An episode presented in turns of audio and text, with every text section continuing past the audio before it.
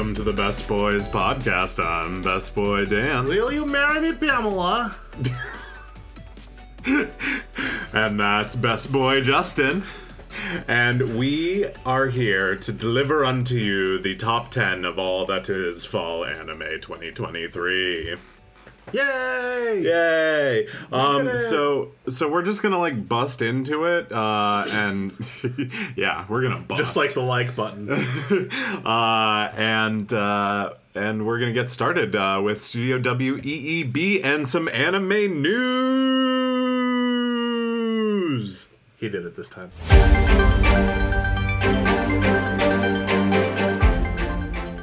That's right, best buds. We have a medium amount of meat to stuff into the stromboli that is our news segment. Um, up first, uh, GKIDS has revealed the English voice cast of Hayao Miyazaki's anticipated hand drawn uh, animated feature, The Boy and the Heron. Um, the cast includes Christian Bale. Dave Bautista uh, as the Parakeet King, I should also point out. Gemma Chan, Willem Dafoe, Karen Fukuhara, Mark Hamill, Robert Pattinson, and Florence Pugh. Um, just to name a, a few of the people in it, you know, a, Yeah. a few people you A might couple have small heard of, names. like Luke Skywalker, Yeah. Or the Joker. or Dave Bautista, Yeah. Um, or Willem Dafoe. I'm maybe most excited for Willem I, Dafoe. I'm pretty excited for Willem Dafoe as I, well. I always love me some Willem Dafoe, but um, this is like going on a long uh, tradition of Hayao Miyazaki movies having just outstanding uh, voice casts. So um, if you are inclined to watching dubbed versions, I don't think you're going to be disappointed. That is a stacked lineup. Absolutely. Speaking of stacked lineups, um, that transition doesn't work for this story. Sony Pictures Entertainment and Crunchyroll have reached a settlement uh, in a class action lawsuit between them and Salvatore Beltran Jr., Eli Gross, and others, making Crunchyroll users in the United States eligible for payment of approximately $30. Uh, the exact amount is not yet known. Users in the US who have registered, streamed, or otherwise used the Crunchyroll website or app are eligible for payment. Um, eligible users must submit a claim form by December the 12th. The class action lawsuit alleged that Crunchyroll violated the United States Video Privacy Protection Act by disclosing subscribers' personally identifiable information to Facebook and other third party companies. Um, Sony Pictures Entertainment and Crunchyroll have denied the claim but decided to settle to avoid the uncertainties and expenses associated with continuing the case, which means they absolutely did it. um, and uh, Beltran and others filed the class action lawsuit in the District Court for the Northern District of Illinois back in 2022. Um, so yeah, this is uh, interesting to me because like I kind of at this point in my life I just always assume my data is being sold like. Yeah. So this was shocking to me that that it was sold and then someone's doing something about it. Yeah. Um, right? But yeah, if you have a Crunchyroll account, go ahead and get you some of that nice thirty bucks. That's what. That's like a whole what two months of Crunchyroll. yeah, I was going to say, like three months of Crunchyroll. Just roll that baby right on back into your uh, your Crunchyroll account because I know you're still going to use them, and I am too. Yep. Does that count as crime news? Do you want to do the thing? Uh, because not technically. Yeah, we, would we be legally liable if we said this was crime news? I think so. check in with legal. Hold on. Um, next up, and possibly most exciting, uh, Premium Bandai is offering Gundam fans. Oh, that's right. This is Gundam news. Play the thing. A Gundam's headed here. Huh? Premium Bandai is offering Gundam fans the chance to own a pair or two of Amuro Ray's boxers. oh God.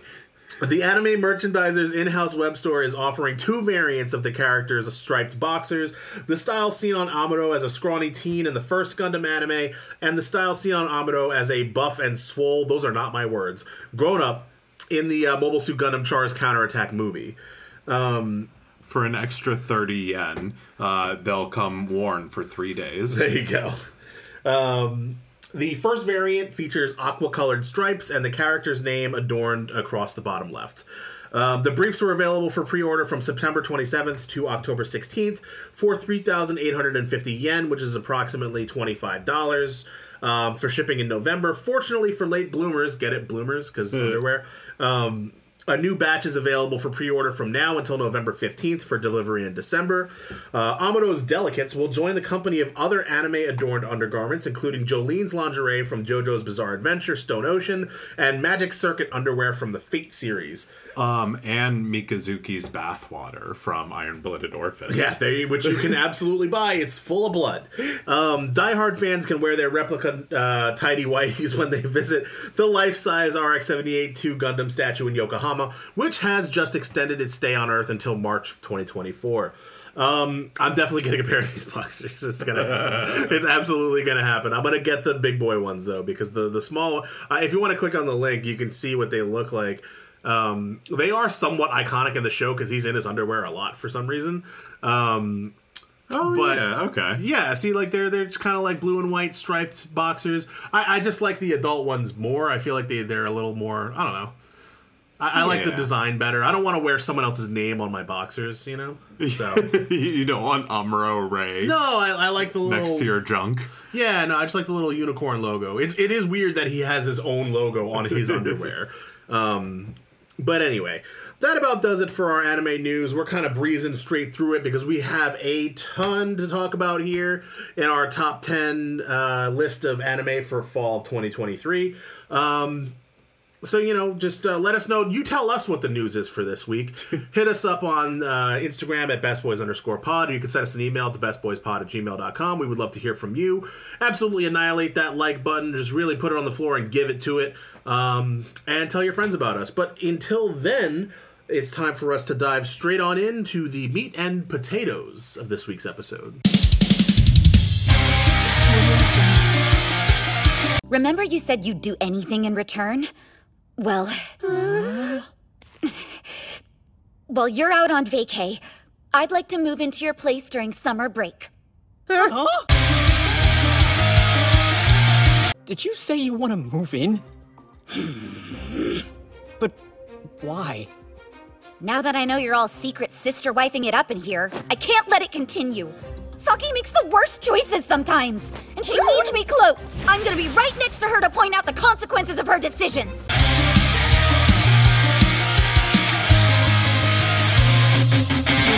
Whew, that felt like a rush. Uh, we can we can take a breather now. We i are, don't breathe dan We are we are in neck deep I into am- the meat and potatoes. i am a plant i respirate through my leaves Um, it's true. It's really disturbing to watch. yeah it smells weird too But we're here. It's fall 2023. We watched entirely too much anime. watched a lot This uh, is And I watched a lot of it all in one day too, which was Yeah. crazy. this was a really stacked season. It was. Um, uh, you know, we always say there's a little bit of uh, something for everyone. It definitely feels as though there were definite, like, more thematic, you know, things going on. yeah, we had there's kind of a variety here. You know, we've got we've got a couple shonen, we've got some seinen. Um, there's some shojo. There's even Yeah. some josei that didn't quite make our list, but it is there if you want it. I would say the standouts of this season tend to be um, either a little bit more on the serious side um, or or a little bit more action driven. So if you like that, you're really in for a treat this season. Absolutely. But no matter what you're into, you're eating good this fall because we have a ton of stuff for you. Yeah. Um, and I think we're going to go ahead. We're, we we used to kind of intersperse these throughout the list, but I think we'll just talk about them all at once. Uh, wh- let's get our honorable mentions out of the way. These are some a couple shows that we enjoyed uh, or otherwise found interesting that just didn't quite make the top ten, but you might want to be aware of anyway. Yeah, and and I think one of the best places to start is a Returner's Magic should be special. Yeah, absolutely. Um, as of the recording of this podcast, there's only two episodes out. Um, and it has an interesting premise. Um, and I have it on good authority that it, this is a great story. Okay. It is based off of a Korean manhwa, um, which has been running for a really long time, so it has the material behind it. Um, and it, and as far as I understand, it's very well regarded. I'm talking about like, uh, you know, on the solo leveling kind of uh, scale of things. So, um, we haven't had a ton of success of manhwa in the anime space. Uh, so I'm really interested to keep an eye on this one and and see where it goes. Um, the the basic story it kind of takes place after the end of the story, which is kind of a weird theme this season Yeah, too. that happens a lot. This It ha- I I can think of three shows right off the Easily, bat. yeah. Um, that that happens in this season, uh, and we're going to talk about at least two of them. Um, but essentially, like the heroes party defeat, you know, the final uh, boss after ten years, and the boss just kind of explodes Yeah. and wipes out the the hero's party but the main protagonist is sent back to his academy days um, and so it's kind of about him bringing that knowledge back and trying to change the future Right. which happens in at least two shows this season Yeah, it does. very it's a very like terminator uh, inspired season Give me your clothes, your boots, and your motorcycle. Um, so if that sounds interesting, uh, this didn't make uh, our top ten, but it's one of those ones that like I'm definitely going to keep an eye on because I have a feeling this one might become something standout. Yeah, absolutely. Um, next up, we have two two different shows, but they are similar.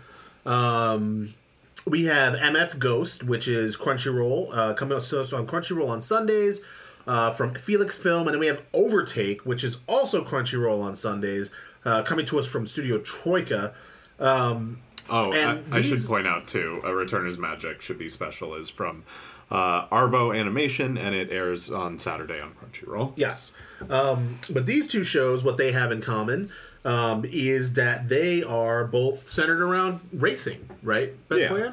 Uh, so uh, Overtake is is about Formula Four racing, which is kind of the lowest of the Formula series. Like Formula One's like the like fancy super Right. fast cars. Is it like go-karts then? So it, it's the same kind of cars. It's just like the kind of low like the minor budget. leagues? It's yeah. It's like the it's like quadruple A, basically. like the lowest of the low Right. of minor leagues. So what what is kind of interesting about that as a setting for a racing uh, anime is that um, at that point it's mostly considered like a rich person's hobby, Right, Right, yeah. because essentially like you can have a car in there for around a hundred thousand a year, Right. Um, which is like if you have disposable income, something you could do. Yeah. So it is an interesting story to kind of take like an underdog where you have you know this like upstart who just like kind of want to tinker with cars and you know are in it for the love of the game like Yeah. sort of thing. So if, uh, it, it is definitely a- an interesting take on the racing story. I know Best Boy Justin Racing is not so much your genre. Yeah, it doesn't really do anything for me. I'm not a big car person either, but I do enjoy racing animes. Um, they hit a lot of the same spots as uh, uh, like sports anime. Um, of the two that came out this season, MF Ghost is my favorite. Okay. and I do encourage you to watch the second episode because it it gets. Uh, or did you see it yet? No. Yeah, it, it gets a little more interesting and it drops um, something that I didn't realize, which is it is a spiritual and actual successor to um, Initial D. And it, essentially, this anime takes place a little bit in the future where uh, electric cars are like what everyone drives. And this sport, uh, MFG, has become like the biggest thing in the world because, of course, whatever you know sport anime it is is the most popular sport of ever course.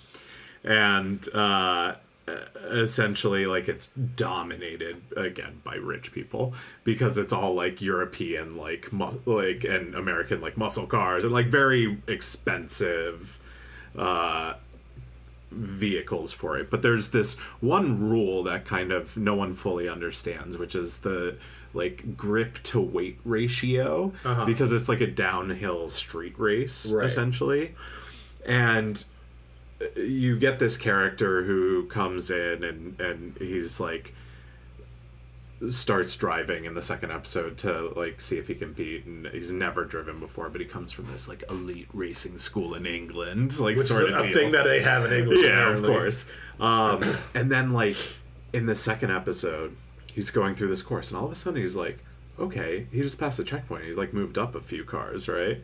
He like keeps going and keeps going. And until like they get to this section where he's like driving through this really rough and dangerous part and he's like moved up and they're like oh my god we're watching the birth of a new star like what is going on with this guy he's so good and, all then he sudden, dies. he hits this turn and he starts drifting Oh. and like everyone's like what and and you see Didn't they invent drifting in Tokyo? well, and then you see like the uh, uh, one of these like people who are giving commentaries on the race is like, "Oh my god, I haven't seen something like this since," and he like wistfully remembers, and it shows the car from Initial D, and and I didn't realize that there was a connection until I saw that. And I used to watch Initial D, like I used to rent Yeah. the anime from Blockbuster as a kid. Um, so I was just like super hyped, and it. Even if racing is not your thing, drifting shows are hella fun. For a second, I thought you were gonna say that the commentator, when he saw him drifting, was like, "Oh my god, that's Jason Bourne." that would be good too. But Um, I would say this has all the makings of hype. Um, so Yeah, I mean, I'm not super into racing stuff. Like, it doesn't really do anything for me. And also, like, the fact that. So, the one thing that I did find funny, I, I've only watched the first episode so far, but, like, the main female lead. She's like a like one of the flag girls, right? Like you know how they have girls in bikinis who wave the flags. She does that, um, and of course all of these guys are hitting on her because she's like super hot. it's and very problematic. it is actually. problematic because she's like 15. Um, but the the funny part is like her friends, one of her friends is like, "Oh, don't you ever go out with anybody?" And she's like, "She's like, no, I want to find somebody who's like." Really like really interesting and mysterious. And like she immediately chooses the main character who is the most boring man in Japan. Like he is just What are you talking about? He's from an looking, elite racing but he has no personality at all. And she's like oh my god he's so interesting and mysterious. It's like no he's just he just doesn't have a personality. Uh, um, but yeah, so so those are those are our racing wrecks, and we have one more honorable mention before we get into the So honorable. returning shows, and then finally our top ten, uh, and that is 16-bit sensation, another layer, which is only an honorable mention. It's really number eleven. On yeah if, if we if we were doing a top 11 it would be number 11 it's pretty good um, it comes to us on crunchyroll on wednesdays uh, from studio silver who hasn't really done anything that i've heard of but idol sister is apparently somewhat popular unfamiliar. Anyway, the uh, story goes as follows: Koni, uh, Konoha Akisato is an illustrator who loves beautiful girls and bishojo games. She works at a video game store uh, studio and aspires to become a super famous illustrator. However, reality did not work as well as she had hoped. In the present, where mobile games are all the rage, Konoha spends her days as a sub illustrator, just co- coloring the back of background characters. I love that What- as a job, by the way. Yeah. Like, not even the background. Just the back. Like, just the back of the character. Yeah. One day after some happenings, Konoha some happenings. What a weird way to describe that. Konoha got her hand on a masterpiece of a Bishojo game from the owner of a game shop. Thinking back to the golden age of Bishojo games, Konoha opens the package of uh, Dokyusei and was suddenly enveloped by a dazzling light, transferring her to the past. She arrived in the year 1992, the golden age of Bishojo games. Now joining a company called Alcohol Soft, will Konoha be able to think, draw, and create her beautiful girls? A story about a girl brought to you by her overwhelming love for beautiful girls. Now let's start. Um, My ex girlfriend used to complain all the time about me getting alcohol soft. I get it. It's a dick joke. Yeah. It's because you know when you drink. Uh, yeah. Anyway, um, no, I think this this game is uh, this game. This show is really good. Uh, I love the OP. First of all, the OP is phenomenal. Uh, the is great too. yeah, ED is good too for different. It will reasons. also cure ED. Yes. um, but I think the story is interesting. Um, it's got a, like a time travel component to it. Um, the main character's voice is a little grating. I'll give you that. I, you, it is funny to say that because I have heard a lot of people who don't watch anime say that, especially about like younger female characters Right. because it tend to be like high pitched and whatnot. Uh-huh. This character is actually grating to Yeah, listen to. her, her voice is a It's- lot. It's rough. Um, but the story is interesting.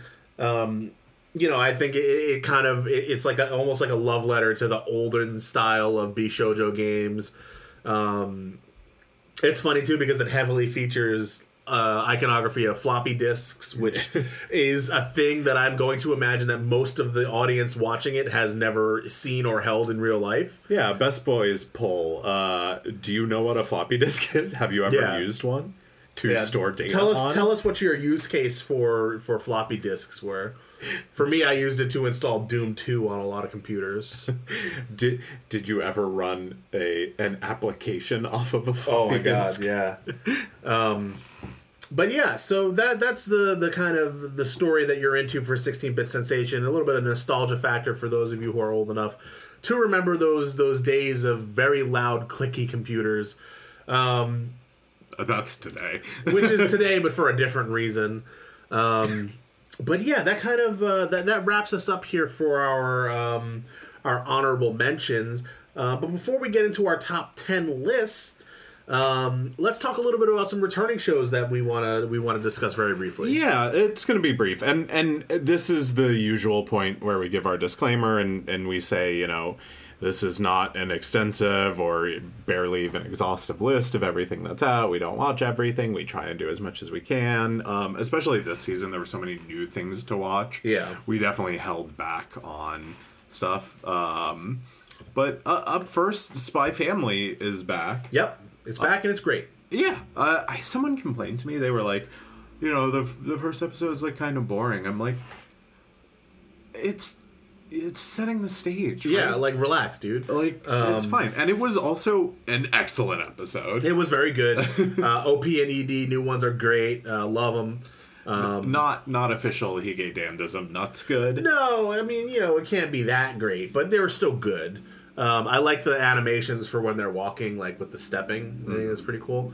Um, but yeah, more Spy Family is good. Yeah. Um I will go through the ones that that I have specific uh per se in and that would be the Tokyo Revengers uh, Tenjiku arc which is available on Hulu from Liden Films. Uh and it is uh the third season of Tokyo Revengers. Uh animation's still not great. Um story's still pretty great. Takemichi's still a little bitch. Okay. Um, yeah, if it's it has what I will say is Will you say it? I will say it because I am saying it. Um, they introduced like th- the show has a time travel element to it. They introduced a wrinkle with the time travel, which is really unique and interesting and not what I expected from the show. I was like just down for some more like you know teenage hoodlum you know shenanigans Uh-huh. and gang wars and whatnot, but As like do. but they just introduced a like new time travel wrinkle, which I'm super into. Okay, very cool. We love a time travel wrinkle. Um, and then uh, the other show that I watched uh, is uh, Girlfriend Girlfriend season two. It's back. It's still trash. It is. Ta-da! Okay, I, I just have to go over this premise with you for this show because I I just find it so fucking absurd. Um, so, i for those who don't remember, basically the protagonist of this show starts going out with his childhood friend, right? Like they've been friends forever. They were kind of like meant to be together. They start dating. Shortly afterwards, uh, he is propositioned or proposed to by this other girl who uh, essentially has like fallen in love with him and she is so earnest and amazing and wonderful that he is unable to tell her no Uh-huh. so he brings her to his girlfriend and he's like I can't tell her no she's just so amazing and she's like what do you mean I'll tell her no and then she meets her and she's like "Well, she is so amazing I can't tell her no and so they become a throuple Of course, that, that Right. like you do. uh, at some point in that, some streamer girl also becomes obsessed with him, but she just like kind of wants to date him to like conquer him. It's a weird thing. So she wants in on it, but he says no. Puts Right? his foot down. Puts his foot down. Uh, however, the girl who is his initial girlfriend's best friend finds out about the throuple, and she's very upset about this. Okay. Uh, and that brings us to season two, which starts off with her moving in with the thruple. The best friend moves in with the thruple to stop them from going out. So he'll stop two timing her best friend and only go out with her. Okay. But she also is in love with him. Of course. Also, the streamer girl bought the house next door and has moved in. Lovely. That's that's totally normal behavior. And it is still better than the 100 girlfriends who really, really love you. Because um, that is some peak trash this season. Yeah. Um. All right. Well, that's you know Uh, like, a show that's that's available for you to watch. yes, that that is the basic story for it. You know, if if you're interested in watching it, it is for me. It is it is just such a well done trash show. Very Like, well. I, I I love a good shiny Shiny. shiny diamond rock of garbage. Okay. Every once in a while, and girlfriend girlfriend hits that spot. Well, if you like a good trash show and you want to throw a little bit of shonen in the mix, uh, Eminence and Shadows season two is here for you. Um, super excited for this to come back. It's like kind of sneakily popular. Um, it's on HIDIVE, comes to us from Studio blew Nexus. up. Yeah, it's it got really big. Um, the uh, the show is kind of the, the way I describe it is it is it is absolutely trash, right? um, but it is still it's trash that is also very funny, um, and still manages to somehow be interesting and engaging.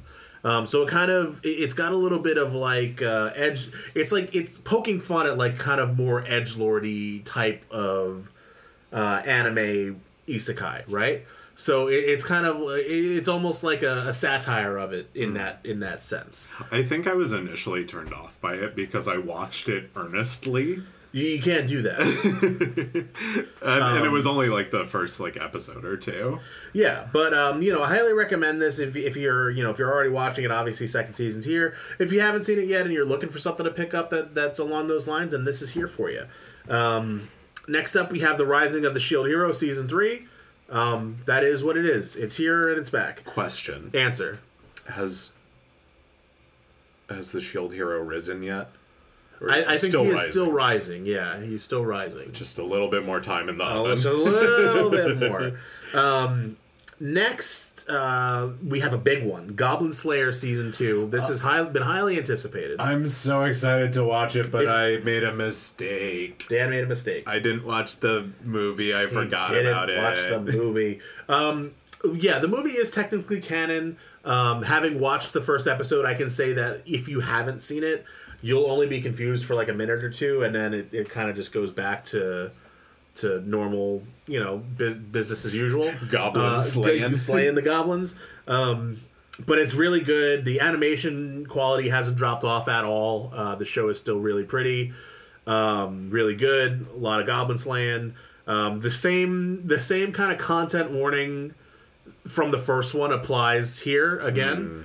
Um, you know there is it, does it's not as graphic as it is in the first season, but they basically do like a flashback to that scene from the beginning of Goblin Slayer season one with like the very graphic sexual assault, basically. Um, because they couldn't just start off a season without a, a at least a, a flashback to a very graphic sexual yeah. assault. Um, so there is that to be aware of if you if you are planning on watching it. Um, but it is back, and other than that, it's pretty good. Um, and finally, for the returning anime that we're going to be talking about today, um, we have the Faraway Paladin, the Lord of Rust Mountains. That's pretty dope. It's a pretty Title. dope title, and it's a pretty dope show. The show itself is kind of like an interesting take on the uh, on an isekai story. Um, there's a lot in there about like family and like you know learning about oneself and you know the the people who raised you. Um, but then there's also like a really interesting power structure, and in addition to that, there's like a lot of really good world building. Um, it has a really really interesting kind of way that the world is laid out uh, the way the world works, um, and you know, it's just a.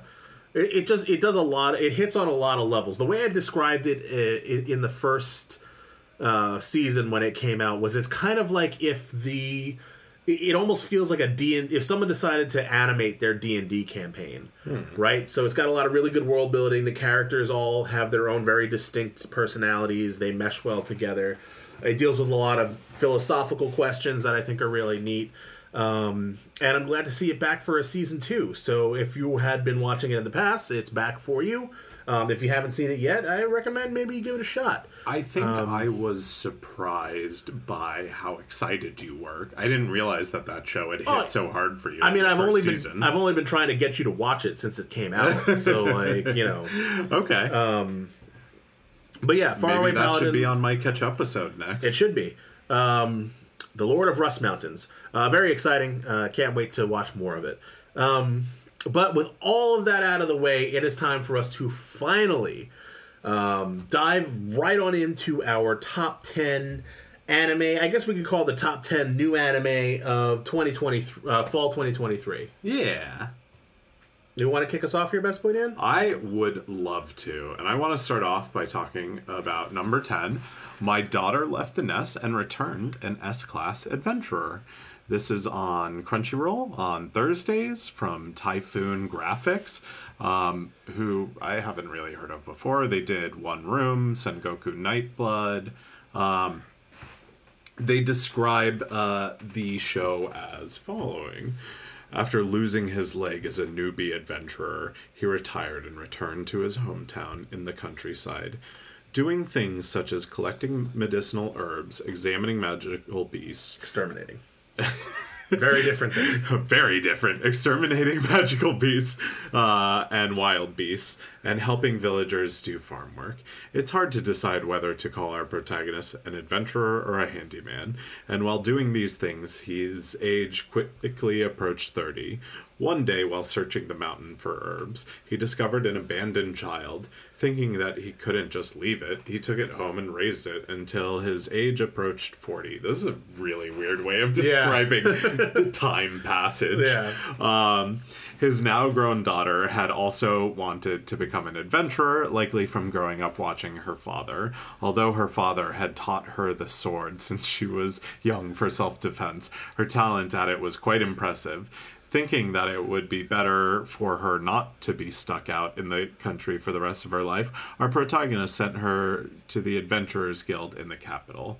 Uh, after another five years, the protagonist is now in his 40s, is still acting as a pseudo adventurer in the countryside. However, his daughter, now distinguished S class adventurer, hasn't returned home even once. Um, did ChatGPT write that? I don't know, but like I think maybe like I wouldn't be surprised. It, it is heavy. Like These are so we pull the descriptions from the like their official like press Yeah, release of yeah. it essentially.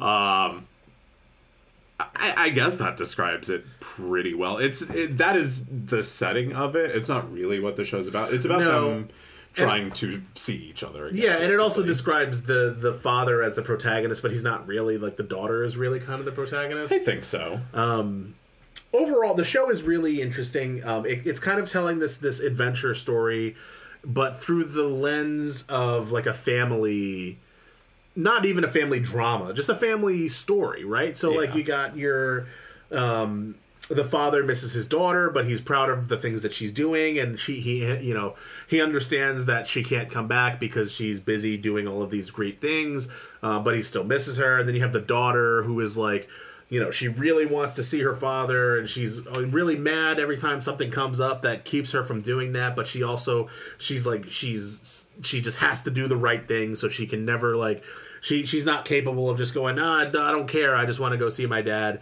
Um so yeah it's kind of like this story of just like a very like wholesome family relationship where you know you you have a child who has left the nest and they're you know the the kind of the, the struggles that come along with that you know Yeah. Um two things. One, the OP is a banger. Yes, it's got the OP is very good, yeah. Um two, that is probably the least interesting part of the story to me. Okay. Also because I'm deeply afraid, especially because she's not his biological daughter. That there's some like weird like grooming stuff. I don't think so. I- it's I don't not think coded so. but. I, I just I don't trust I don't trust j- the anime. Okay. Yeah, I, I don't think it's coded that way. I don't think it's gonna. I don't think so either. But you just you never know. Yeah. So, um, the I think the most interesting thing about it is the story going on behind the scenes, and and that is the kind of reawakening of d- demon lords, the Demon Kings. Yeah. um, which normally is like not particularly interesting because that's every fantasy story. Though this is. Is this an isekai? no, it's not an isekai. She, I mean, she might be isekai'd. I mean, it's never really brought up in the story. So, Yeah. like, if you if you don't see the reincarnation of an isekai story, does it even matter? You know? if an isekai happens in the woods, Yeah, nobody's one's around to see it. Um, I think it's just a fantasy story. Yeah, so i- it's a fantasy story, but they in the third episode they kind of start hinting at the larger world Yeah. and just the animation of the demon king Yeah, very. is not really i think the only thing that comes close to it is fire force Yeah, in terms it- of animation It is. It is very similar to the way that the the infernals are drawn in Fire Force. It's very. It's kind of unsettling. It's a little unreal looking.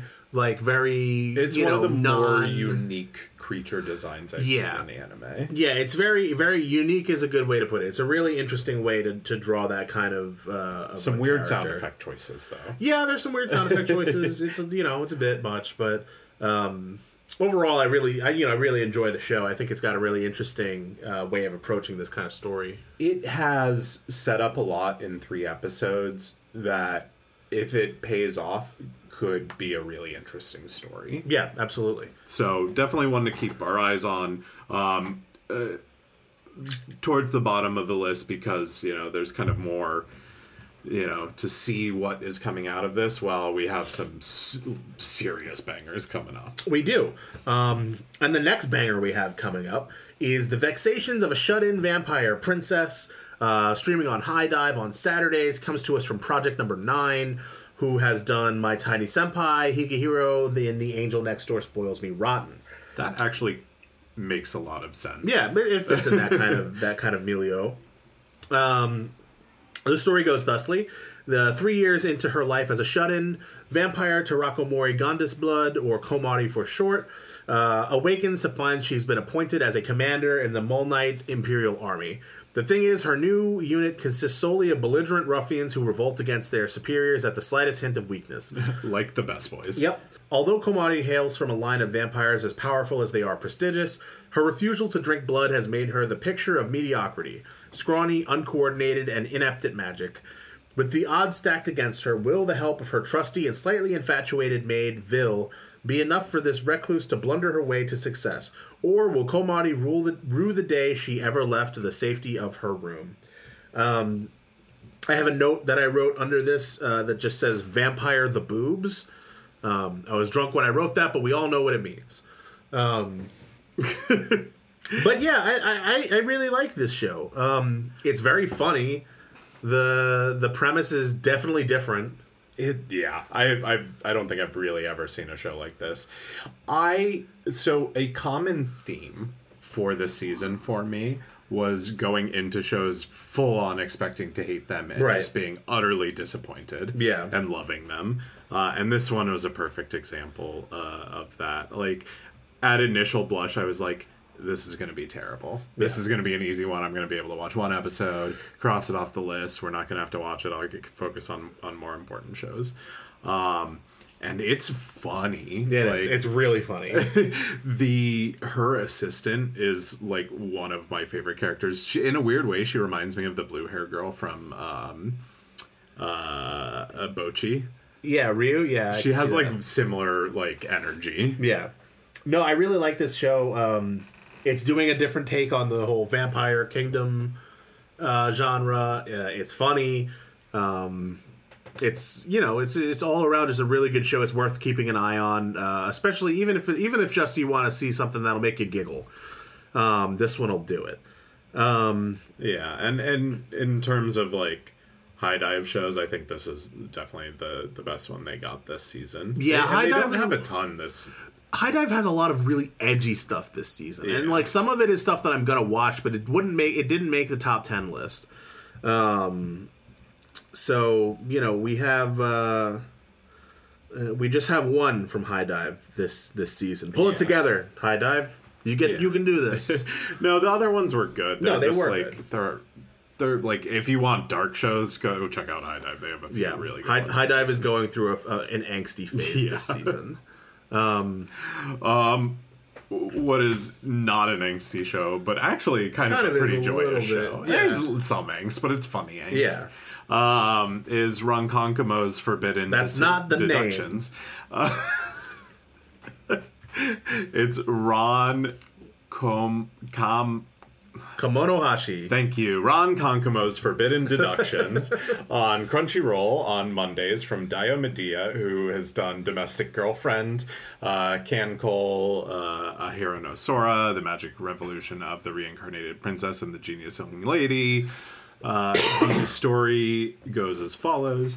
Despite lacking the skills suited for his role in the Metropolitan Police Department investigative team, Totomaro Ishiki, Ishi, Shiki? Ishiki. Ishiki uh, wants to solve murders and help people. Following the advice of one of his seniors, he ventures to enlist the aid of the reclusive Ron Konkamo. That's not his name. Five years ago, Ron was the most uh, promising detective in the illustrious Detective Training Ac- Academy Blue. Which, side note, what's with Blue? Like, it, it was in Food Wars, they had the blue, there's the East Blue, like, everything's blue. well, I think the East Blue really just has to do with the color of the water, but I'm just saying, blue blue keeps coming up. It's it's all a conspiracy. Look at my yarn lines. yeah, yeah. No, I've been meaning to talk to you about that. It's becoming a fire hazard. Yeah. Um, well, we have a solution for that, and that's coming up later. Is it fire? Um, yet, for uh, unknown reasons, he sank into obscurity. Totomaro expects a well dressed, composed man, but what he gets is a messy haired and uninhibited eccentric. Hello. After years of solitude, Ron. Uh, no, you have a really clean cut right now. I do. I just got my haircut. Um, after years of solitude, Ron Konkamo barely resembles his former self and refuses to even hear out the detective. However, as quickly as Ron rebuffs, he flips on a dime and dives headfirst into the current serial murder case.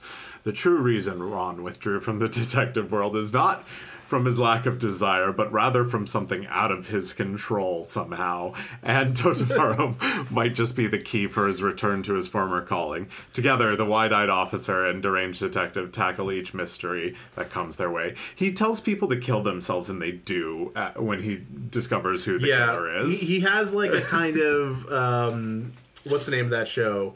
Um, Code Geass. Code Geass. Yeah. like power that he doesn't really understand. Like where after he solves a murder, he tells the perpetrator to kill themselves, um, and they they do it.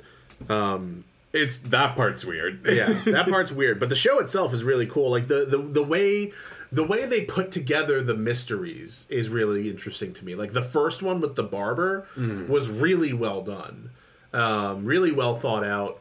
Um, and it's kind of what what like pulled me into this show. Was like thinking through like oh like that's a really interesting way they thought of to like make this mystery work you know? Um, so solely from that perspective this show is really worth a watch. I, for me, it's honestly the characters, the um, the Totomaro and Ron Konkamo, like as buddies. it's not his name it's not even that hard as um, it's that's what it is in my head, and it's not going to change. You'll find love We'll in Ron Konkamo. You're right. We're gonna have to fix your head. that's that's a whole other podcast series. I- I've got three beer bottles. We can make this happen. So they're just like a great buddy cop kind of duo and there's also this kind of bigger story going on with like uh, the blue like school um, and that's kind of opening up the world in a very interesting way. I am also a huge fan of their boss. Oh, the- oh, the- his the detective boss? Yeah, the she's like great. the like really like mean lady with the angled bob cut who's Yeah. like super hot and, and is- all the officers want to step on them. yeah. Oh my god, that's there were oh my god, there was some line that that was killing me. He was like, "Oh yeah, this officer really wants her to step on him." Yeah. and Ron Concamo's like, "He has good taste." Um, Yeah, but I mean, you know, this this is like a kind of you know almost reminiscent of a very silly like Sherlock Holmes type story. You know. yeah, it's it's like it's kind of like what if Sherlock Holmes but Gen Z Yeah, and anime, and anime. um, but not uh, the show that we had last season. Um, but the show that we have this season for number seven um, is "You Were Experienced, I Was Not." Our dating story. Uh, streaming on Crunchyroll on Fridays comes to us from Studio NG, who did Uzaki-chan Wants to Hang Out, uh, and The Detective Is Already Dead. Interesting. I read that Engi. Oh, really? Oh, NG, NG, whatever. Um, as for the story, Ryuto Kashima is a gloomy high schooler. As part of a punishment game, he was forced to confess to Runa Shirakawa, a girl from the top of the school caste who was admired by everyone.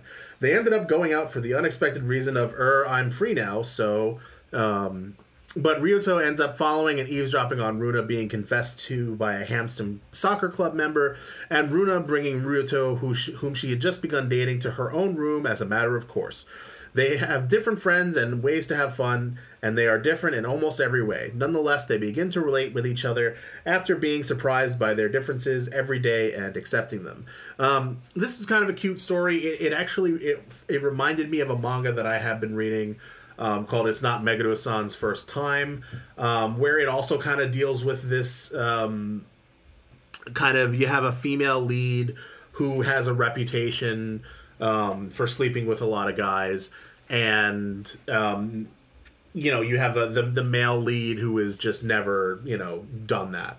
Um, who's- Slept with a lot of guys. He, has, he also hasn't slept with a lot of guys. Um, no, but it, it, I think it's a really interesting story. I like the way they kind of play off that dynamic.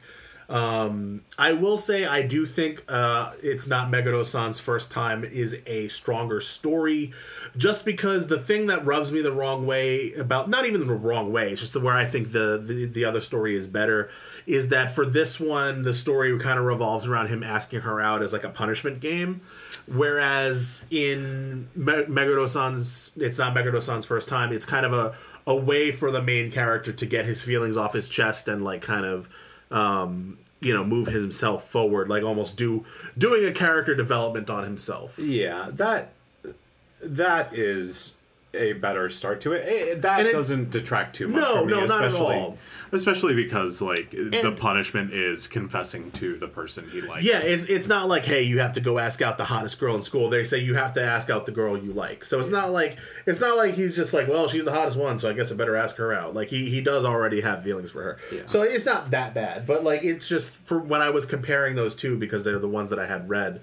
Um, I found that that one was the had the better story. But that being said, um, I really enjoyed this story. I think also some of the some of the better um, animation we've had, you know, for that from an anime that we're talking about so far on the list.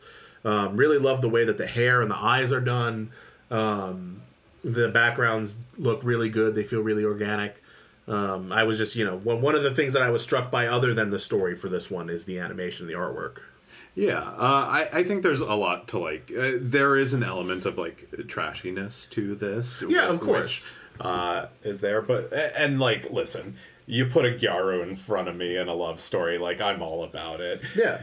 What I think makes this so good, though, and the reason why it's like not only on our list, but uh, a very respectable seven. Yeah. because I I would say after this number, like six through one, we knew immediately what these were and what position they were, and there was like little to no debate about Yeah, it. yeah. Like they were just so good that it was hard to find anything else that could crack the top six. Um, but is that it hits some of the tropes and some of the pitfalls of this genre but I think even when it does, it kind of does it in a new and interesting way. I like how real their relationship is in in kind of a way in the sense that she is saying, "Hey, my view on relationships is you date someone and get to know them and kind like kind of how western dating is Yeah. where you don't start by saying i love you Yeah. right like you start by saying like hey you want to go on a date you want to like get to know each other like Yeah. that sort of thing that's You like want to go spit, mentality shoot food into each other's which mouths? is like very different than what is kind of typically portrayed Yeah. in especially in anime i don't know about like more actual modern japanese dating scene I don't even know about modern American dating. Scenes, Yeah. So I mean, yeah, that's true too. Um, but like, I like that she has that take on it because I don't know if I've ever seen that in anime. To be honest, Yeah. like I mean, it's not an dating to get to know someone. it's not an incredibly common way to view relationships in Japan, as far as I'm aware. Um, so yeah, definitely a unique kind of take on that. the the other thing I will say about it is it deals with very real emotions of that age regarding that, right? Like so she her understanding of sex and how it fits into relationships is so broken. Yeah. and it's really sad like when you think about it like she kind of says it offhand and and the way he responds to it's like really sweet and all that sort of stuff but like when you really drill into like what she's saying and kind of what she's been through like girl's been through a lot at a young age already Yeah, Um and I, I think that the way they handle it is, interesting and i can't wait to kind of see this this relationship develop yeah, absolutely. One of the one of the few romance stories that we have, um, well, that are on this list anyway. Um, I'm sure there's probably some others that we don't have that are not on our list. But if it's not on our list, it ain't worth watching. Yeah. Uh, that's not true. Um, there's actually a lot of really good shows yeah, they're, they're, on our list narrowing it down to ten was extremely difficult. Yeah. Um speaking of extremely difficult, we are in the top 6, which were not difficult to choose because they're all so good and we Yeah. know exactly which order to put them in. And number 6 starting off the bangers of the bangers is Firefighter Daigo Rescuer in Orange. Uh Crunchyrolls, Saturdays, Brain's Base. I wanted to say Brian's Base, but I think it's Brain's Base. It is brain space. Uh, they did teen, uh, my teen romantic comedy snafu, Durarara, and Baccano. Uh, the story of how three young firefighters destined to save Japan grow in spirit. Tokei Daigo burns with remarkable talent and unparalleled determination. Onoda Shun struggles against the walls, blocking his own path. Nakamura Yuki hopes to become one of the few female members of the Special Rescue Corps, known as Orange. Uh, when these three young firefighters who share goals of becoming members of Orange come together, the story of how Japan will one day be saved and what looms before them is a crisis that endangers the entire country. Um, this is another one where I was like ready to dislike it. And mm-hmm. Best Boy Justin watched it first, and he was like, "Oh, it's so good." And I'm It is like- very good. I was like, "Best Boy Justin likes firefighters." He's like, That's not even why. All right, he's like he he has his opinion. It's like tainted, whatever. And then I like watched, and I was like, "Okay, it's pretty good." And then he was like, "No, dude, it's really good." Right? And then you said something that like triggered an itch in my brain, and you were like, "The thing that excites me about this show." Is that we get a lot of shows about like post apocalypse. I think this show is gearing up to tell us the story of what happens during the apocalypse. Yeah. And I was just like brain exploding. I was like, okay. And the first thing I did like when I had to watch like my next episodes was like put the next two episodes on, mm-hmm. tore through them saw what you were alluding to with it, and also how the characters grow and how the story grows and all Yeah, that. because just just to be clear, that is my that is just my like my theory. I don't know Yeah. about how that's how the story goes. but- Um, I I think you're right. I think that's what it's gearing up towards. I my also personal pet theory is that this is the prequel to Fire Force. Yes, yes. Um, which I love, but this show is like so good. And I think the other thing that you mentioned to me was that you suggested this to Best Boy Jamie as uh an action piece. Yes, because Best Boy Jamie loves to watch like action scenes that feature fighting. So I wanted to recommend this to him as a show that has really well done action scenes that do not revolve around fighting, right? So the action scenes in this are well, I guess they're fighting fires, but that's it's not not the way that Yeah. Fire Force yes, fights fires. Exactly. um, and those scenes are done really well. Um, and I think if you're a fan of like an action type anime, you like action shows, um, maybe this will be an interesting one for you to kind of uh, view from that that sort of lens. Uh, but like you mentioned, Best Boy Dan, the the characters in this show, watching them grow is really interesting because you have kind of like these three different very different struggles within the kind of same struggle right? So you have the you have this guy um, daigo We don't really know what his yeah he, is. he has a struggle. We don't know what it is. It's, It's- kind of very secretive secret. right now. Um, but he is kind of like a like a prodigy in the firefighting world. And then you have like onoda who is kind of very much the opposite. He's just like he's a normal dude who is going through the same struggles that other normal dudes would go through in a course like this right I think he is the stand-in for the audience member. kind of yeah because he's the he's the one um He's who he- you want to be. he's not born he's he's not like a destined firefighter like he ends up he ends up joining the fire department because he wants to ask out a girl um so like he doesn't have like this kind of heavy backstory. He's just kind of a he's a normal dude who is who has to like rise to the challenge of this like elite rescue corps. Um and then you have nakamura who deals with the you know among the three of them the unique struggles of being a woman uh, in the fire department Which I and- also really love how they show because like after they get out of training, like they both get placed relatively quickly. Yeah, and she's just waiting. and she had like better scores than one of them. Yeah. Um, so it's a, it's a really interesting look at that um, kind of dynamic as far as a character uh, arc goes. Um, but all of that aside, you know, the animation for this show is really phenomenal. I definitely Um, want to talk about that. One thing that stuck out to me with it is that, um, best as I can tell, it's all hand animated. It looks like it, yeah. Not a lot of CG. little to no CG, which is uh, thinking about it, especially surprising for a show that features things like fire and smoke. Yeah, which are difficult to do by hand. Um, and and okay, the dog on their patches looks wild and, Yeah. and awful. Yeah, yeah. However, the way they kind of animate the smoke and them moving through it, like the thing that sticks out in my mind is the scene where they're crawling on the floor looking for the people. Yes.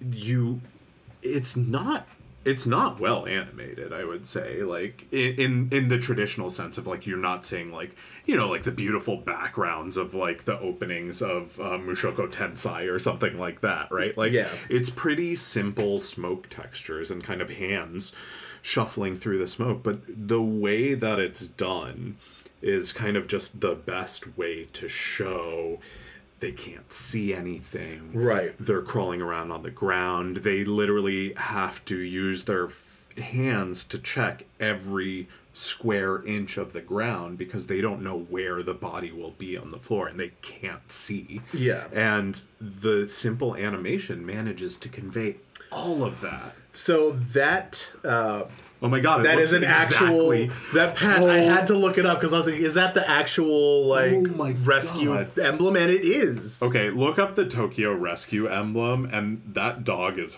horrified. What is wrong with its jaw? It's coming out of its throat. The dog has seen things. Okay.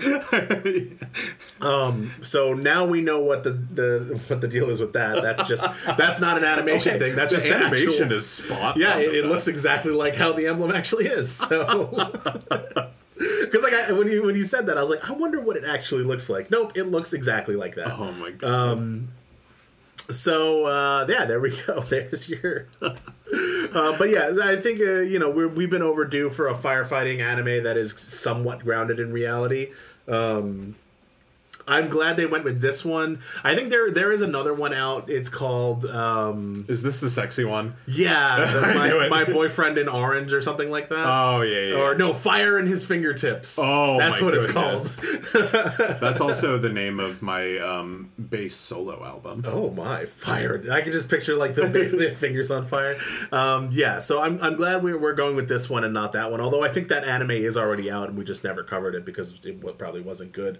Um, but uh, speaking of things that are that are good, um, we're moving on to number five. We're getting into the top five of our ten list.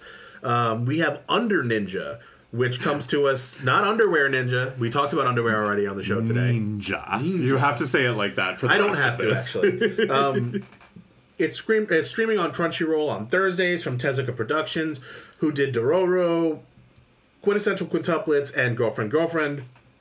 Um, the story follows a high school loner who was given the part time job of a lifetime as a modern day ninja, tasked to perform international assassinations. After World War II, Allied Command in Japan developed a new agency to help manage terrorism and violence within the Pacific region. The agency was staffed with ninja, and they were initially tasked to handle domestic affairs. Eventually, that program grew to its current form, managing 20,000 ninja uh, across a range of domestic and international affairs. One of those ninjas happens to be Kudo. The 17 year old high school loser is now poised to become the next line of defense against a potential surge in foreign assassinations invading Tokyo. Now, one of the things I love about this show is it does a sequence where it's like talking about like ninja history in Japan, and in that sequence, it involves General MacArthur being almost killed by a, a squad of ninjas, That and that is just a hilarious thing to watch. That actually happened. Yeah, but to finally get it, to finally see it animated on the big screen, you know, the, the way the way God intended when he when he tried to assassinate General Douglas MacArthur with ninjas. Um, but no, that that kind of gets to the heart of what we enjoy about this show, which is it is very funny and silly, but also with a kind of an interesting story, right?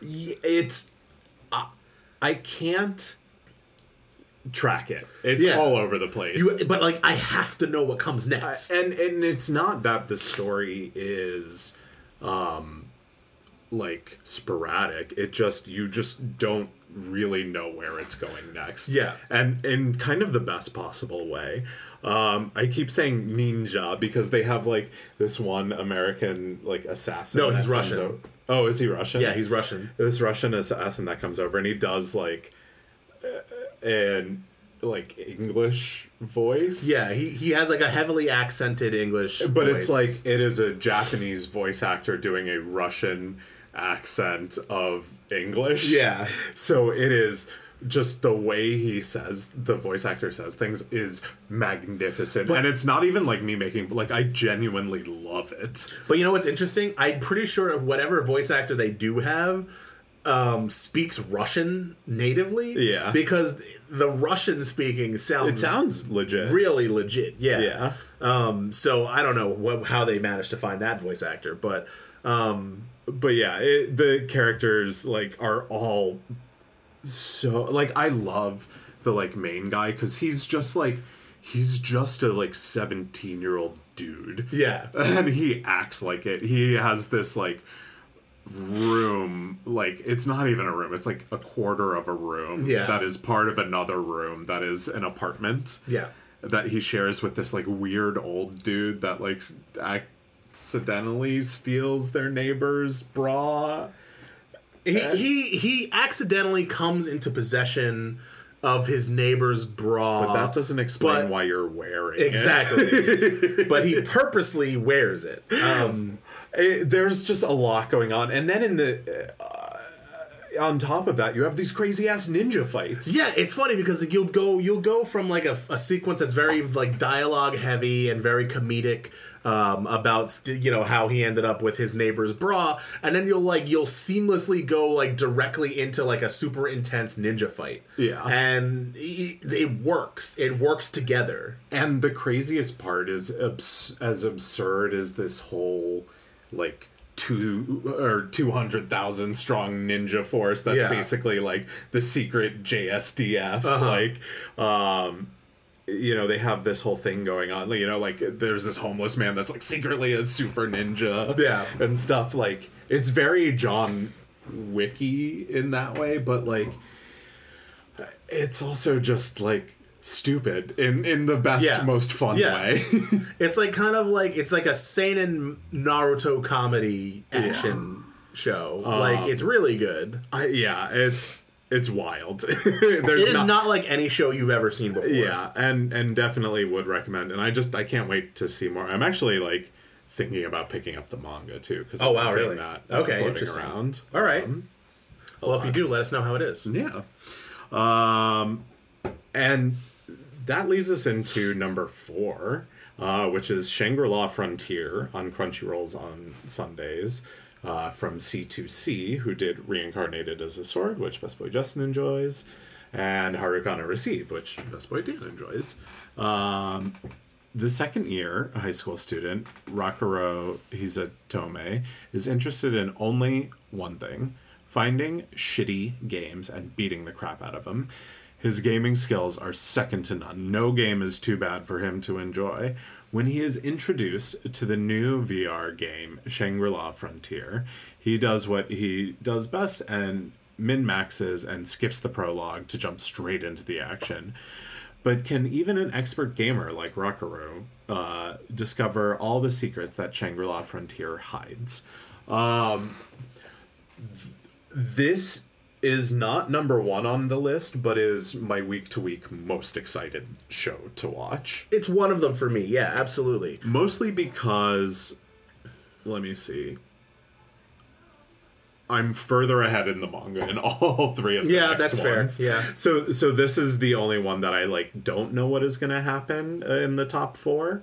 Um and it's awesome. Like this is like we're really just watching a dude play video games ultimately, but I'm all about that cuz it's Yeah. so good. and there there are a bunch of these VR MMO shows that are out specifically this season, and I think what that kind of gets to the core of is it's almost like you know how like in older style sci-fi they are they are basically they're trying to imagine what the technology of the future is going to be like. They're kind of in this case um and not just in Shangri-La Frontier, but in the rest of these kind of VR MMO shows, they are trying to kind of visualize and imagine what will games be like, what will gaming technology be like in the future, and like imagine, you know, the the, the game system of Shangri-La Frontier, the the VR MMO part of it is almost the least interesting part, right? Yeah. Because we've seen that before. Mm-hmm. But like, imagine a game like one of the things that gaming has lost, in my opinion uh, especially these types of like MMO games, is a kind of sense of discovery and a sense of wonder, right? Um, you know, because with you data miners and you know online strategy guys and everything, like there is nothing you can experience in the game for the first time unless you are the hardest core gamer who starts playing as soon as the patch downloads and like you know but other than that you you know everything's been done before. And one of the things that shangri-la frontier kind of gets to the, the the center of is this idea of like unique encounters within games. And that's kind of what we see in a lot of these vr mmo games. So like you have it in um in um what's the one with the defense? I max out my defense um oh, Bofuri? yeah, you have it in Bofuri. Um, you have it in playthrough of a VR MMO guy's life, um, where you like you have these experiences that are unique to each character, right? So like your character can discover something that only they can see, or even not even if it's not something that only they can see. Like in the case of Shangri La Frontier, you have like this what's called a unique monster, right? So there's only one of them, and their activation requirements are exceedingly rare.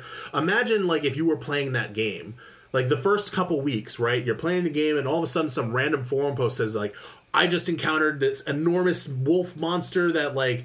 You know, uh, it had all these crazy, you know, overpowered attacks, and like everyone be like, "Ah, okay, you're you're screwing around, like you're it- trolling." Yeah, and like it left a eventually, on me. yeah, eventually, like more and more people would encounter it, and like maybe eventually a streamer encounters it. So like finally, there's like a video of this happening. Like imagine being able to discover an event like that in real time in a video game. You know? Yeah, I mean, it brings back like the the days of like Nintendo Power, Yeah, right? yeah, yeah, like, yeah. Where you know you would get magazines to learn cheat codes and stuff. But I, I think for me, there's a, there's a few things that that really hit it off about Shangri La Frontier. One, I love that they tackled the idea of shitty games and like VMMR, or, Yeah. the futures, right? Like. That's going to be a real thing when that happens too, right? Yeah. Uh, There's already shitty VR games as it stands Yeah. right now. um, I think what so I, I've actually thought a lot about this, and I I was trying to decide what I think it is that sets this aside, and I think the trick for a specifically for a VR MMORPG game, and for those who don't know, it, that stands for Virtual Reality Multimedia Online Role Playing Game uh, which is stakes. Stakes are what make it. So Dot Hack was the original, right? Yeah. And that and the stakes of that were there was someone trapped in the game, right? And like they couldn't get out of it. Then you have uh um what was the big one? Uh Sword Art Online. Sword Art Online, yeah, Which, same same premise. You know, same premise, but everyone in the game. Yeah, was it's not just one And person. You die in the game, you die in real life, right? Just like And- Canada. And then you have a whole bunch of them. I think when I was thinking about Bofuri, for me, what makes it so interesting is that, again, she min max her character in a way that no one expected. Yeah. That she keeps achieving things in the game that no one expects because she does it in a way that is different than the system can really handle Right. and and and that raises the stakes because now you have all of the administrators who are like we have to prevent her from progressing Yeah. right what is so what makes the stakes of Shangri-La Frontier and and there's nothing really that sets stakes for the character other than himself Yeah. his whole goal and you start to feel with it in it and it's the joy of video game playing is like when he battles the snake right? He's like this is a monster. I have min-maxed my character. I haven't saved mm-hmm. right? I'm gonna lose all my progress Yep. if I lose this match. I can't take a single hit. Okay, I have to study the patterns, right? Like this is like old school video games where you had to like, you know, hit the boss 3 times by like learning their pattern and dodging and getting in and and then you defeated them sort of thing, right? Yeah. Like he recognizes that he gets in there, he gets poisoned. And then he has to like run to the town. Like that was straight up a fucking moment from like the old Pokemon games where Uh-huh. you like got out of the cave and a Zubat poisoned your last Pokemon and you don't have any potions left and you're like, please let me have enough HP to make it to the like Yep. To thing. the to the Pokemon Center before they before you yeah, die. and, yeah. and it's they're not like real stakes. Like no one's gonna die Yeah. in real life in Shangri-La Frontier, but it's the stakes of losing your save point, and and they make that so real for the audience member. Yeah. Uh, that's great. I love it. Yeah, I mean, any it- it's it doesn't necessarily a show doesn't necessarily have to have high stakes to be interesting. Its stakes just have to matter within the context of the story, right?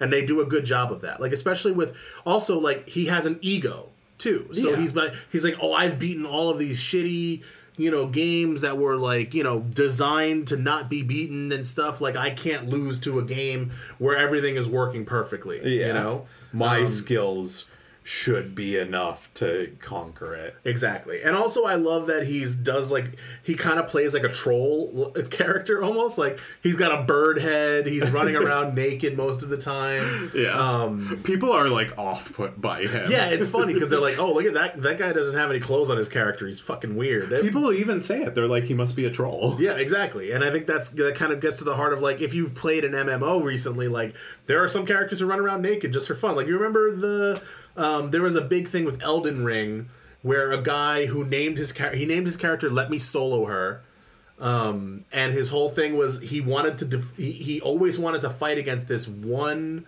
boss like monster who was like a, a, female boss something. Um, and he always did it completely naked with just a loincloth and a pot on his head in the game. And that's the only the, the only armor that he wore. And like when i saw this that reminded me of this. Yeah. So yeah um It is the creator of this very clearly has a love for video. Yeah. Oh, yeah. This was definitely written by a gamer. Um, very interesting story. Um, I love, like you said, we're watching it week to week. It's really good. Um, but now we're getting into the kind of the loftiest heights of our top ten list. We're Ooh, getting so up there. Uh, oxygen is getting kind of thin. Um, because we are moving on to uh, number three, uh, which goes to Shy, uh, coming to us on Crunchyroll on Mondays from Studio 8 Bit, who did Blue Lock and Slime. Um, just as the planet approached its third world war, individuals with superpowers appeared from around the globe to maintain peace. They became the symbols of their respective nations, striving to limit crime and bring evildoers to justice. Teenage heroine Teru Shai Momi, uh, is Japan's representative in the world of heroes. When a mysterious threat called uh, Amalare, Am- Amalarix? Amalarix, I think, I don't know, emerges, uh, Shai must work together with her fellow heroes to stop them at all costs. Um, and I like this one for a lot of reasons. Obviously, the the animation is gorgeous. Um, the characters are really great. I love Pepesha. I'm in love with her. I, Um, I I let it be known that this podcast has stated for many months that Best Boy Justin would love Papisha. yeah, no, obviously. Um, but I think one of the things that I I enjoy the most about this, obviously, is the story, um, because like you're kind of getting this, and you don't get this with a lot of superhero um, anime. Although you know, My Hero touches on it a little bit, which is like, what would what would the public opinion of superheroes do to like a teenager who had superpowers right so like you, you you know there's always going to be especially in like the news and social media like people are going to be unkind to other people um and how would that affect a girl who's so shy her superhero name is shy right um and I thought that was portrayed really, really well. That was kind of what drew me in, um, and I'm really excited to to kind of to to tear into this and learn more about like the, the way they they kind of do the world building episode to episode is really good. I feel like the Yeah. pacing is well done. Well, and and that's one of the funniest things about this story too, is they even say it in the first episode. Is like the heroes showed up, and and people don't really know where they came from, but uh, we'll we'll deal with that later. Yeah, exactly. and and like they just do not talk about it, and it's really this. This is one of the ones that I have read ahead in. Um, it does a great job going forward of slowly showing, not telling, Right. as it goes. Like it it really is a masterclass in world building and you have seen a million different superhero takes this is not that different from things there's elements of it that you've seen from a whole bunch of different things but uh, the way i kind of describe it is it's like a very real look at superheroes even though the superheroes in this are very kind of like fantastical in nature right. um, and especially the villains too.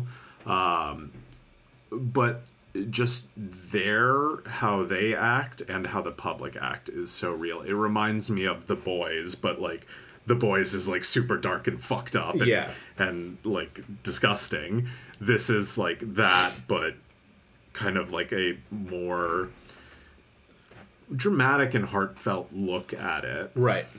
Yeah, and I think um, you know this. This is kind of we we're we're overdue for a really good superhero anime that isn't My Hero. I think, Yeah. And I think Shy kind of really slots into that that niche really well. Yeah. It is a slower, more serious tone show. Uh, it has cute moments, it has fun moments, but it but it's not like it's not like a a, a shonen like, Yeah, like, you know my hero Power like- of friendship. yeah. Let's go. It- it's it's not that, but it, it is it's an interesting look. So uh, would I think it is one of the more unique superhero shows you'll see out there. Absolutely. And that brings us to number two, uh, one of my favorites, Undead Unluck, Another very unique show. which uh, we'll talk about a little bit too, is on Hulu on Fridays uh, from David Productions, uh, who did uh, JoJo, Urusei Yatsura, and Fire Force. After reading the conclusion of her favorite manga series, Fuko Izumo finally feels ready to end her existence. I feel ya, Fuko. For more, I'm gonna feel like this after the end of Undead Unluck. Uh, for the past 10 years, Fuko has uh, afflicted by a condition that brings extreme misfortune to anyone who touches her. This has a dramatic effect on her surroundings, even inadvertently resulting in the deaths of those around her, including her parents. As she stands on a bridge uh, above train tracks, Fuko is touched by a strange man, causing the footing underneath him to break and dropping him in front of the oncoming train. However, when Fuko finds the man's corpse, she discovers the body is regenerating and coming back to life. The man who Fuko names Andy is the immortal, and like her, he also wishes for death. Initially dismissive, Fuko eventually decides to team up with Andy to give him the best death possible, but a mysterious organization lurks in the shadows, hoping to take advantage of the bizarre, uh, the duo's bizarre abilities. So I, would say that that uh, does an okay job of explaining the first like couple of episodes of Undead Unluck. There's a whole lot more going on with this one. Um, I would say so. They are both negators, um, which means that they can essentially fundamentally undo one of the like laws of nature based on whatever their power is. So. Uh, Fuko's is unluck, which essentially like takes people's luck away and causes them to die or experience some sort of unluck. Right. Right. Which is why Andy, who is undead and is literally impossible to kill, thinks that you know she may be able to uh, finally give him death. Right. Um, which you will find out why he wants eventually. But like this show uh, is one of the best romances in shonen. Um, it's like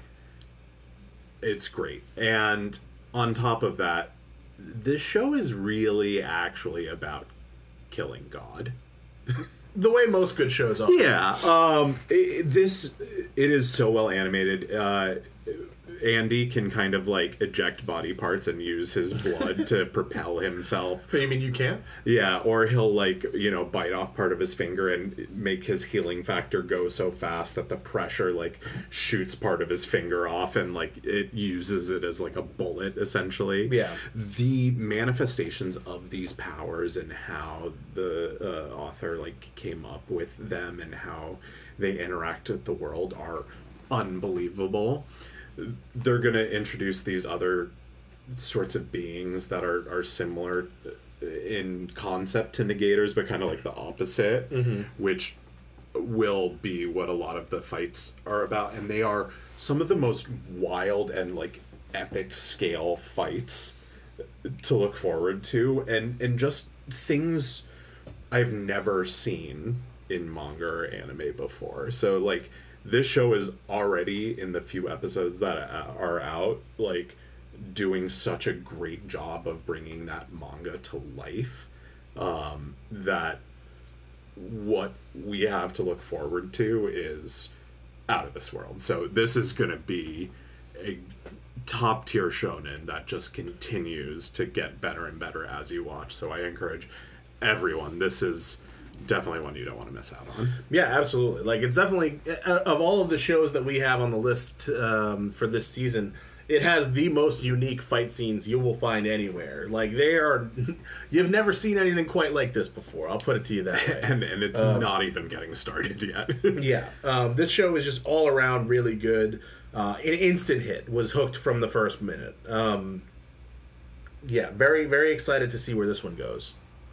Um, but that leads us into where we are going, which is the number one top anime for fall 2023 or autumn, autumn 2023 if you want to get fancy with it. Ooh. Um, our best anime this season, the one that we have crowned the the king, is Frieren Beyond Journey's End. Um, and I don't think that will be too surprising to anybody who's who's familiar with the manga. Um, but this one comes to us on Crunchyroll on Fridays. Uh, comes from Madhouse, who does excellent work. They've done uh, Death Note, One Punch Man, Hunter Hunter, and No Game No Life. Uh, for those of you who are not familiar with the story already, uh, the Demon King has been defeated, and the victorious hero party returns home before disbanding. The fo- um, the elf mage Frieren, hero Himmel, priest Heiter, and warrior Eisen reminisce about their decade long journey as the moment to bid each other farewell arrives. But the passing of time is different for elves, thus, Frieren witnesses her companions slowly pass away one by one. Before his death, Heiter manages to foist a young human apprentice called Fern onto Frieren. Driven by the elf's passion for collecting uh, a myriad of magic spells, the pair embarks on a seemingly aimless journey, revisiting the places that the heroes of yore had visited. Along their travels, Frieren slowly confronts her regrets of missed opportunities to form deeper bonds with her now deceased comrades. Um, yeah, this show, this you know, first of all, this manga was I, I, I think I, I picked it up. I, I had a recommendation um, from what was his name? Who- did it? Was it? It was either Gigguk or Mother's Yeah, Basement. Uh, oh, I forget who might have been first- Mother. I, it could have been either of them. I think it was Mother's Basement. whoever first did a video about it, that's when I decided to go out and get it. Um, I read the first volume in the food court of Japan Village, and I teared up because it was so good. Oh, yeah. Um, I had to wait to watch this one because, like, I needed to be emotionally available to watch this Yo, show. that first episode, I knew what was coming, and it, and it still, still, got me. right? So Oh. like I, you know, because when I'm at work, I kind of have to shut off my emotions, and because that's healthy apparently.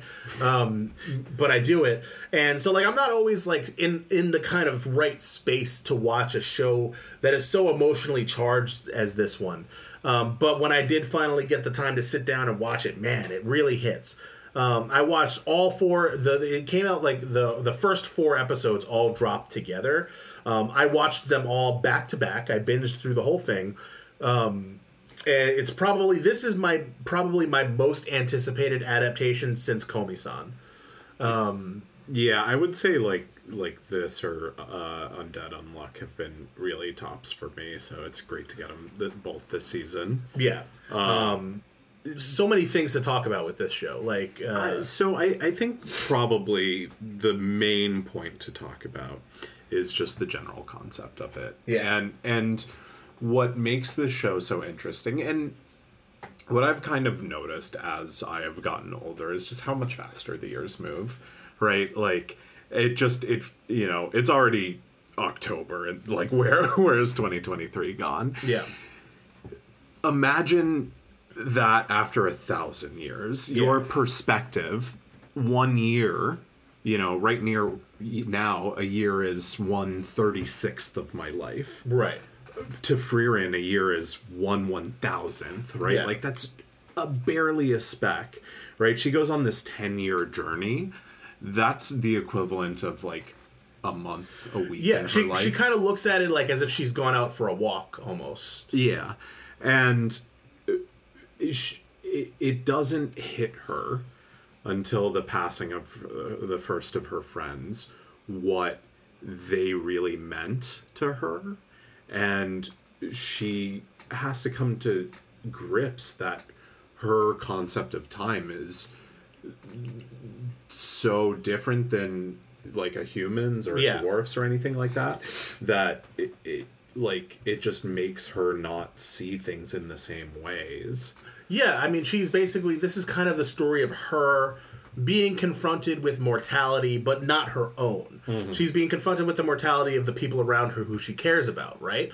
So like it's it's an interesting like for her, she's never had to think about it until somebody dies that she's close to, right? Yeah. So it, it's a, it's a way of kind of um, examining death and loss and um, you know how we look back on people who we can't you know because like one of one of the things she she's constantly talking about is that she she never it's not that she never had the chance but she never took the opportunity to get to know her her friends better before they died right She took the time she had with them for granted, Exactly. not realizing how short it would be. Yeah, so like this is a story that is less about you know epic battle scenes and you know stuff like that. Although there are battles and they are epic and fantastic animation animated. so good. but this story is really more of an internal dialogue, right? It's more about like her learning to grow and understand the world that she lives in, the people around her that she cares about. Um, learning to kind of reconcile the fact that she ha- is functionally immortal and how that works with, you know, her living her lives among people who are not, right? Yeah, this is this is a story that when I, it, it's hard for me to pick up because when I pick up, I am so invested in it Yeah. Um just because of the way they write the characters. Like you you get so much information from so few words. And, Yeah. and it, everyone has really nuanced ways that they are fleshed out and how they interact with Frieren and and just the work like even if you took out like that whole high concept you know elf mortality bit like it is an absolutely masterpiece of an original fantasy story Yeah. in and of itself because there there's a whole story going on too Yeah. on top of all this which is only like barely getting started but mm-hmm. like it- there are not a ton of straight up great pure fantasies this is not an isekai this is not an mmorpg Right. this is a high magic elf driven fantasy Yeah. um in the vein Well- of like you know It's interesting because I think it's elf centered, but I don't think it's elf driven. It's human driven. Yeah. Because it is it is about her learning about her human comrades, right? And I think one of the interesting things about it is the way that they are written, not necessarily just Frieren, but also her party. So like Himmel and Heiter, they know what Frieren is about to go through. Because like they kind of hint about it, they talk about it, but she doesn't understand while Yeah. they're still alive. So like they know what she is going to go through when she Well, dies, especially when they die. Um, the dwarf who lives longer than Yes, the humans. dwarf knows because he he he has a longer life than humans, but still shorter than elves. So like he's aware, but like Heiter and Himmel, they kind of have this this like knowing, almost like a knowing kind of forlorn sorrow. Like they understand that when when they die, it's gonna ruin her. Heiter you know? is such a piece of shit. He is, but yeah. like, but like, he is also like he is so looking out for her because like even leaving like Fern with her Yeah. is like honestly more I think for her than Fern even. Yeah, they kind of they spend their elderly years um, making sure that they have left behind a plan for her to be able to deal with their deaths, right? And I think that is a really interesting way to Oh, write these characters. It's making me sad just thinking yeah, about right. it. Um, and like you know, and also like you have Eisen, the the dwarf. He is, has spent the time that you know he has been away from, um, from Frieren, preparing himself to work her through them dying. Right. So like he's he knows he's gonna be the one that's left after those two die. Yeah. Um, so he kind of has to also prepare for that. And I think the way that it shows the little things that they do in order to do this preparation is really important and core to the story and very well done. Oh, like when they go to see the like fireworks, Yeah, the uh, the shooting stars fifty years after the demon. Like, oh, that Yeah. walk, where basically it's like Frieren walking like the the like one last adventure with like the decrepit like Yeah. team, and it's just like, and she's like young and like she's basically helping like the main hero who defeated the demon lord who can like barely walk anymore on Yeah. this journey, and it's. Oh, oh Frieren. Also, on an unrelated note, um, I really love how they they did a compilation of the animations of the Help Me Step Elf Oh, sequences where she just So- gets stuck in everything. So there, the other fun thing about um, this show is that there's just like just weird little things here and there, like Yeah. eccentricities. Like she loves hunting for like just weird folk spells. Yeah.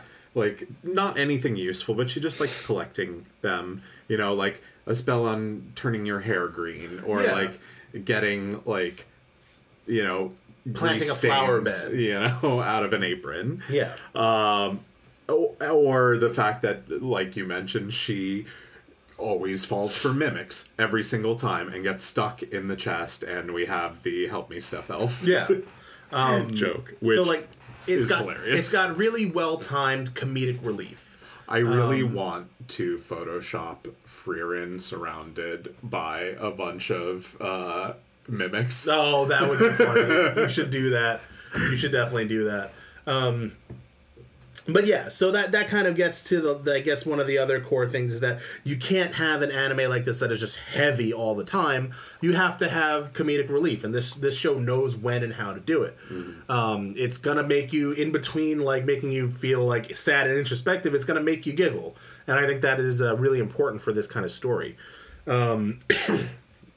So what, are, what have we touched on? The only thing I guess we're missing, um, the OP. Is Oh, so good. God. The OP is I phenomenal. forgot. Best OP I think probably of the season. the the we- steel drums. of yeah, the, we I'm were obsessed listening with. to it earlier. Um, it is uh, written by uh, YOASOBI.